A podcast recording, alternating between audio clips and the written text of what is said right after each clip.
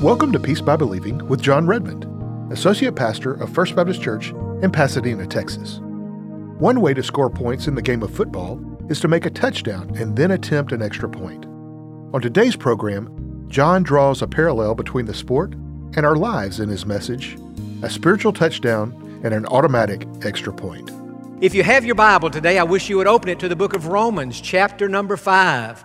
We're going to be looking this morning at one of the greatest passages of Scripture in all the New Testament, Romans chapter 5, verses 1 through 5. This is one of those passages that we should return to over and over again because in these verses we read not only how to become a Christian, how to get saved, but we also learn uh, the benefits of salvation. Some of you here today, and maybe you've not crossed over that line from darkness to light and from death to life, and you're thinking about becoming a Christian, and you're thinking about giving your heart to the Lord, and maybe you're wondering, uh, you know, what, what, are the, what are the benefits? What, what would happen to me if I got saved? Well, this morning we're going to get some of those questions answered in Romans chapter number 5. Now, in a football game, after a team scores a touchdown, what do they do? They kick the extra point. Now, in the spiritual life, the ultimate touchdown is when we get saved, right? When we receive Jesus Christ as our Lord and Savior. And then after that, the spiritual extra point. Now, we're going to get into the spiritual extra point, the PAT, the point after touchdown, in just a minute. But let's look in Romans chapter 5, first of all, at what I'm calling the greatest spiritual touchdown, the moment that you were saved. Paul says, chapter 5, verse 1.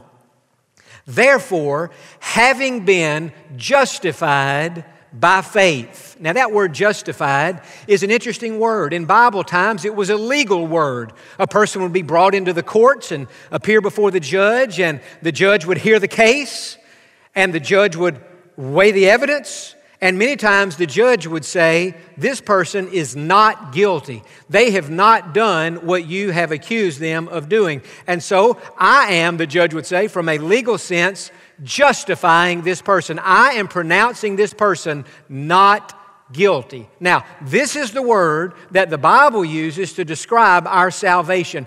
In the eyes of God, when a person gets saved, we are justified. Billy Graham used to say, It is just as if we had never sinned. When Jesus Christ comes into our heart and washes our sins away, you can think about all the sins you've committed from your childhood, your teenage years, young adult life, and more recent sins. All of those sins, when you received Christ, were washed away and you were pronounced not guilty. You were justified. But biblically, there's more to justification than just that, as great as that is.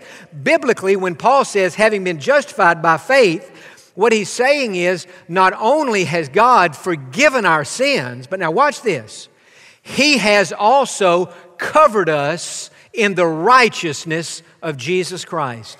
2 Corinthians chapter 5 verse 21 it says God made him that is Jesus who knew no sin to be sin for us that we might become the righteousness of God in him.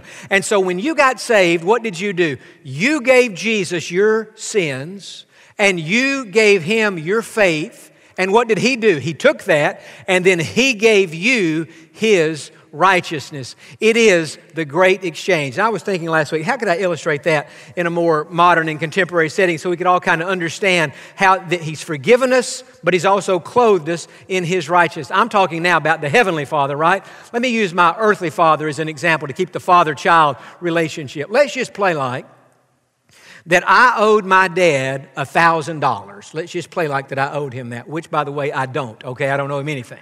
But let's play like I owed him $1,000. And so I went to him a few weeks ago and I said, Hey, Dad, I, I've made some unwise financial decisions. I've got myself in a mess and I've got bills coming due and I need $1,000.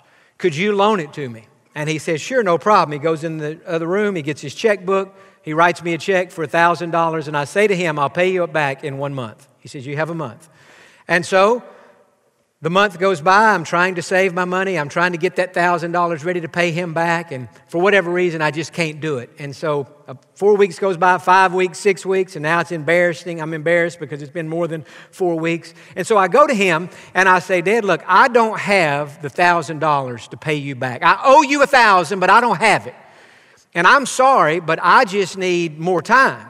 And so he listens to that and he says, Okay, I hear what you're saying. And then he just quietly excuses himself from the room and he goes into some other room. And about 15 minutes later, he comes back and, and he sits down. And I notice he has something in his hand. And he says, Jon, he said, First of all, you owe me a thousand. And you, you say you can't pay it back. And so I just want you to know I'm forgiving the debt. You no longer owe me a thousand. I'm like, wow, you're going to forgive me? You're just going to let it go? I don't owe you a thousand. He said, I'm forgiving the debt. And not only that, I want to give you something. And he reaches out, and I reach out, and I take a check made out to me for $10,000. Now, Dad, even though I don't owe you a thousand, if you gave me that ten thousand today later on, that might be kind of fun for me to have that experience. But he gave me the ten thousand. Now, what would happen? What would have just happened in that transaction? Two things.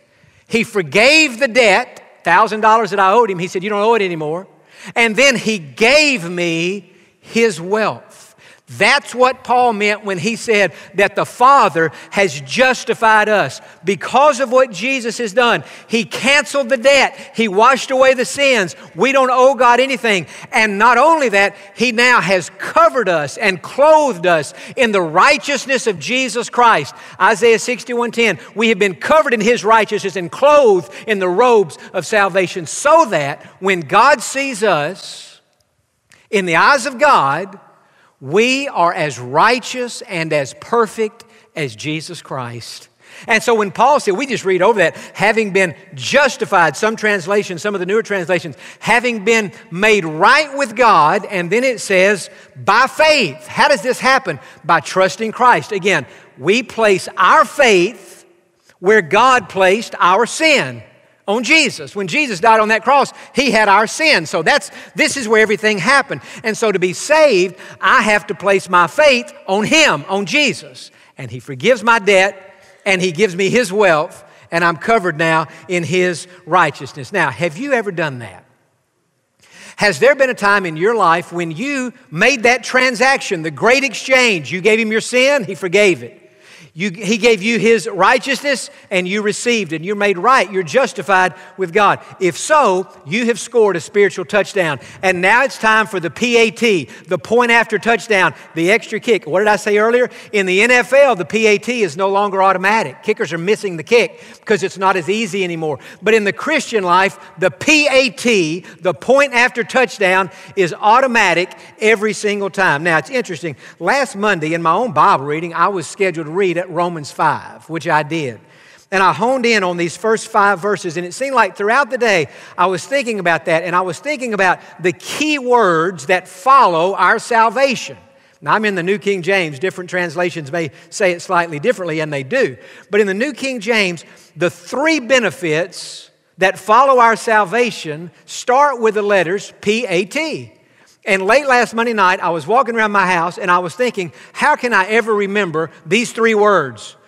And, peace and access and tribulation. And I'm thinking about it, and it came to me.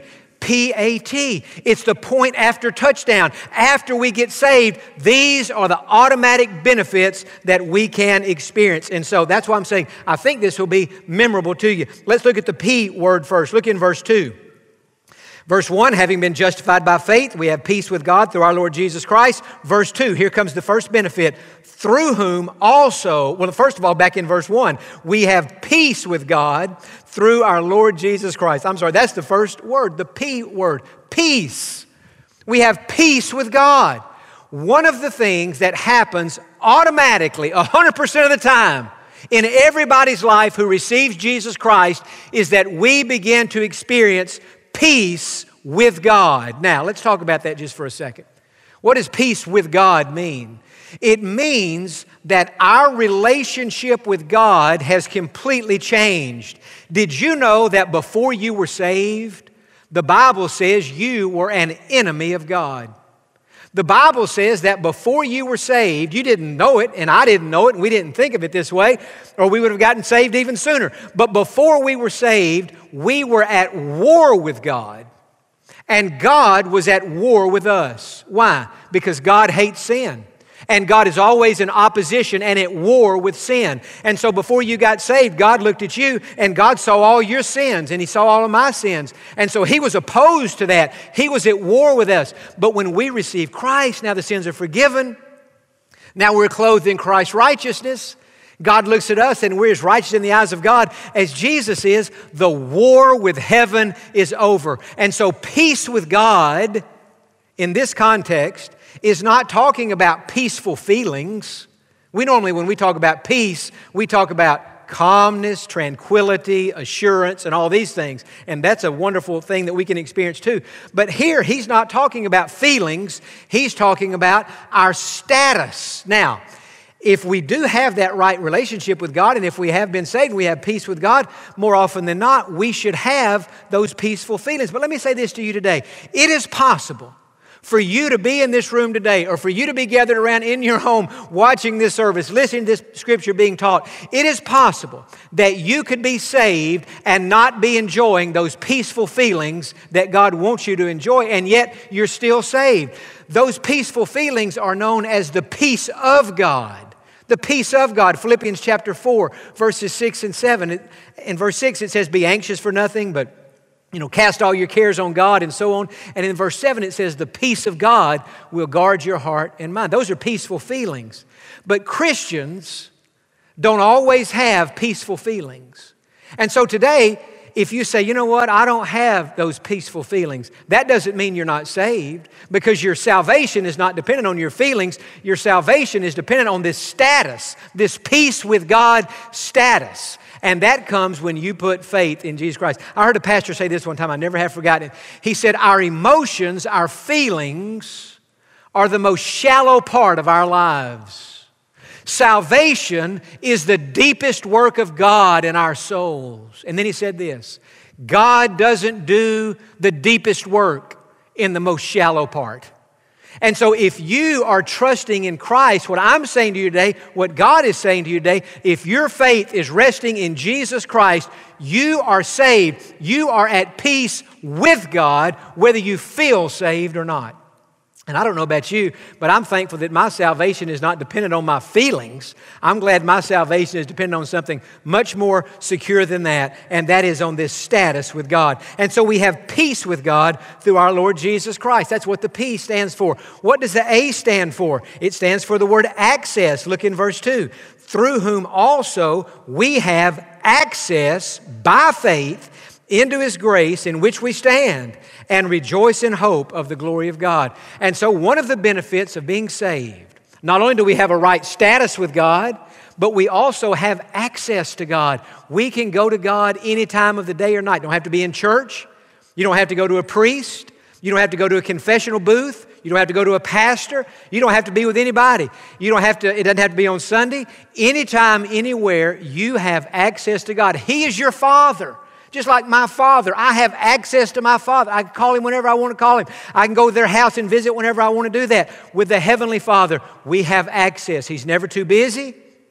He's never uninterested, and it's one of the benefits of being saved. And then in verse 3, we read about the third benefit, the T, the P A T, and we read it and we think, now, wait a second, what is this? Look at verse 3. And not only that, Paul's saying, not only do you have peace with God after you get saved, and not only do you have access to God after you get saved, but notice what he says. Not only that, but we also glory or rejoice in tribulations. Now, I read that the other day and I'm thinking, perhaps what you're thinking now, now, God, talking about benefits of salvation, peace, yes. Access, definitely. Tribulation?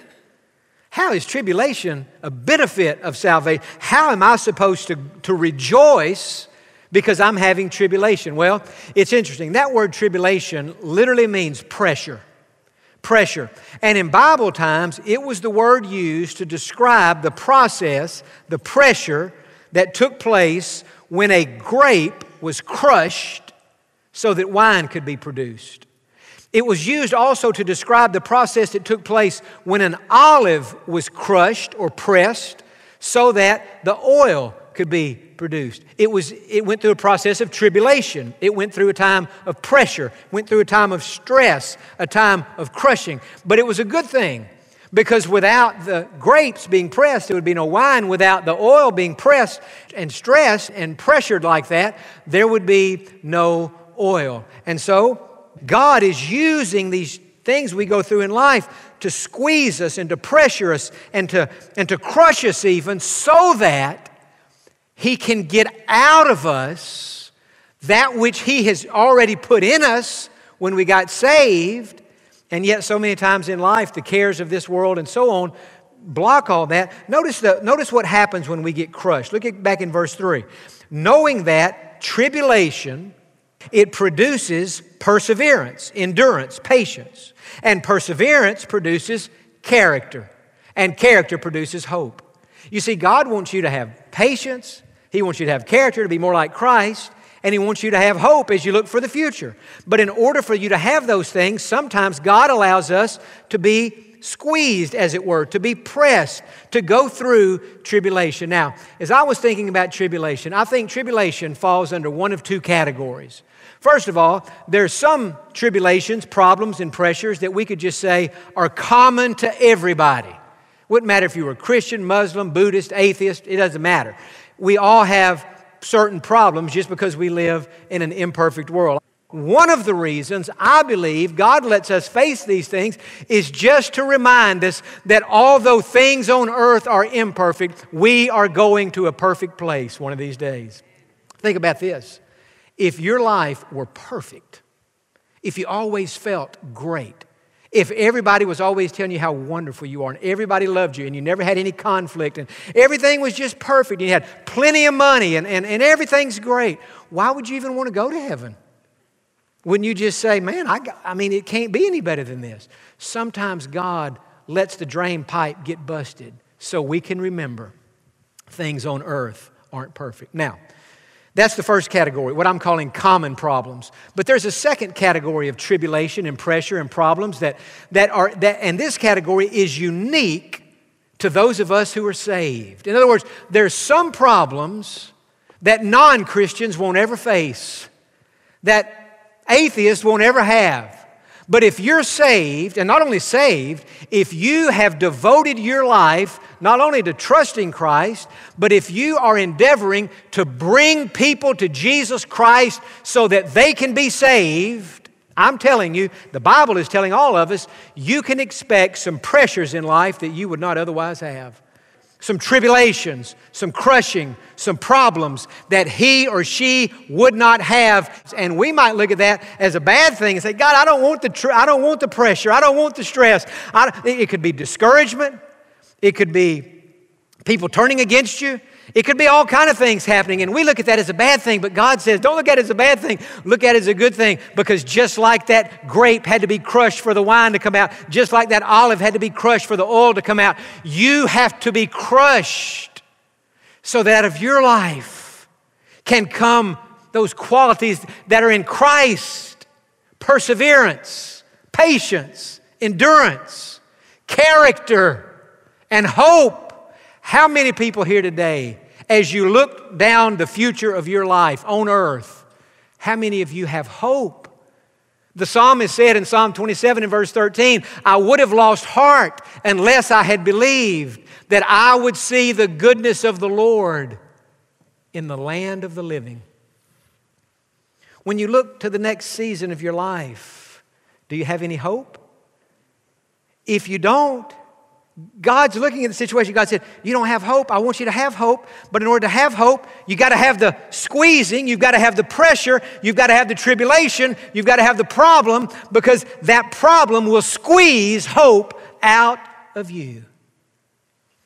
When we get saved, it is the spiritual touchdown. After the spiritual touchdown, there's the PAT, there's the peace, there's the access, and there's the tribulation. And all of it works together for our good. Now, last Tuesday night, I was in my house, in my chair, had read my Bible, had prayed, had read some other devotional books, and I was just sitting there in the quietness of my house. You live alone, the house is always quiet anyway. You turn the TV off and not on your phone, it's really quiet. And so there I was. And I had one of the most amazing and interesting experiences that I've ever had. It was like, and I'll, I'll do a poor job explaining this, but it was like I felt covered by an invisible cloud.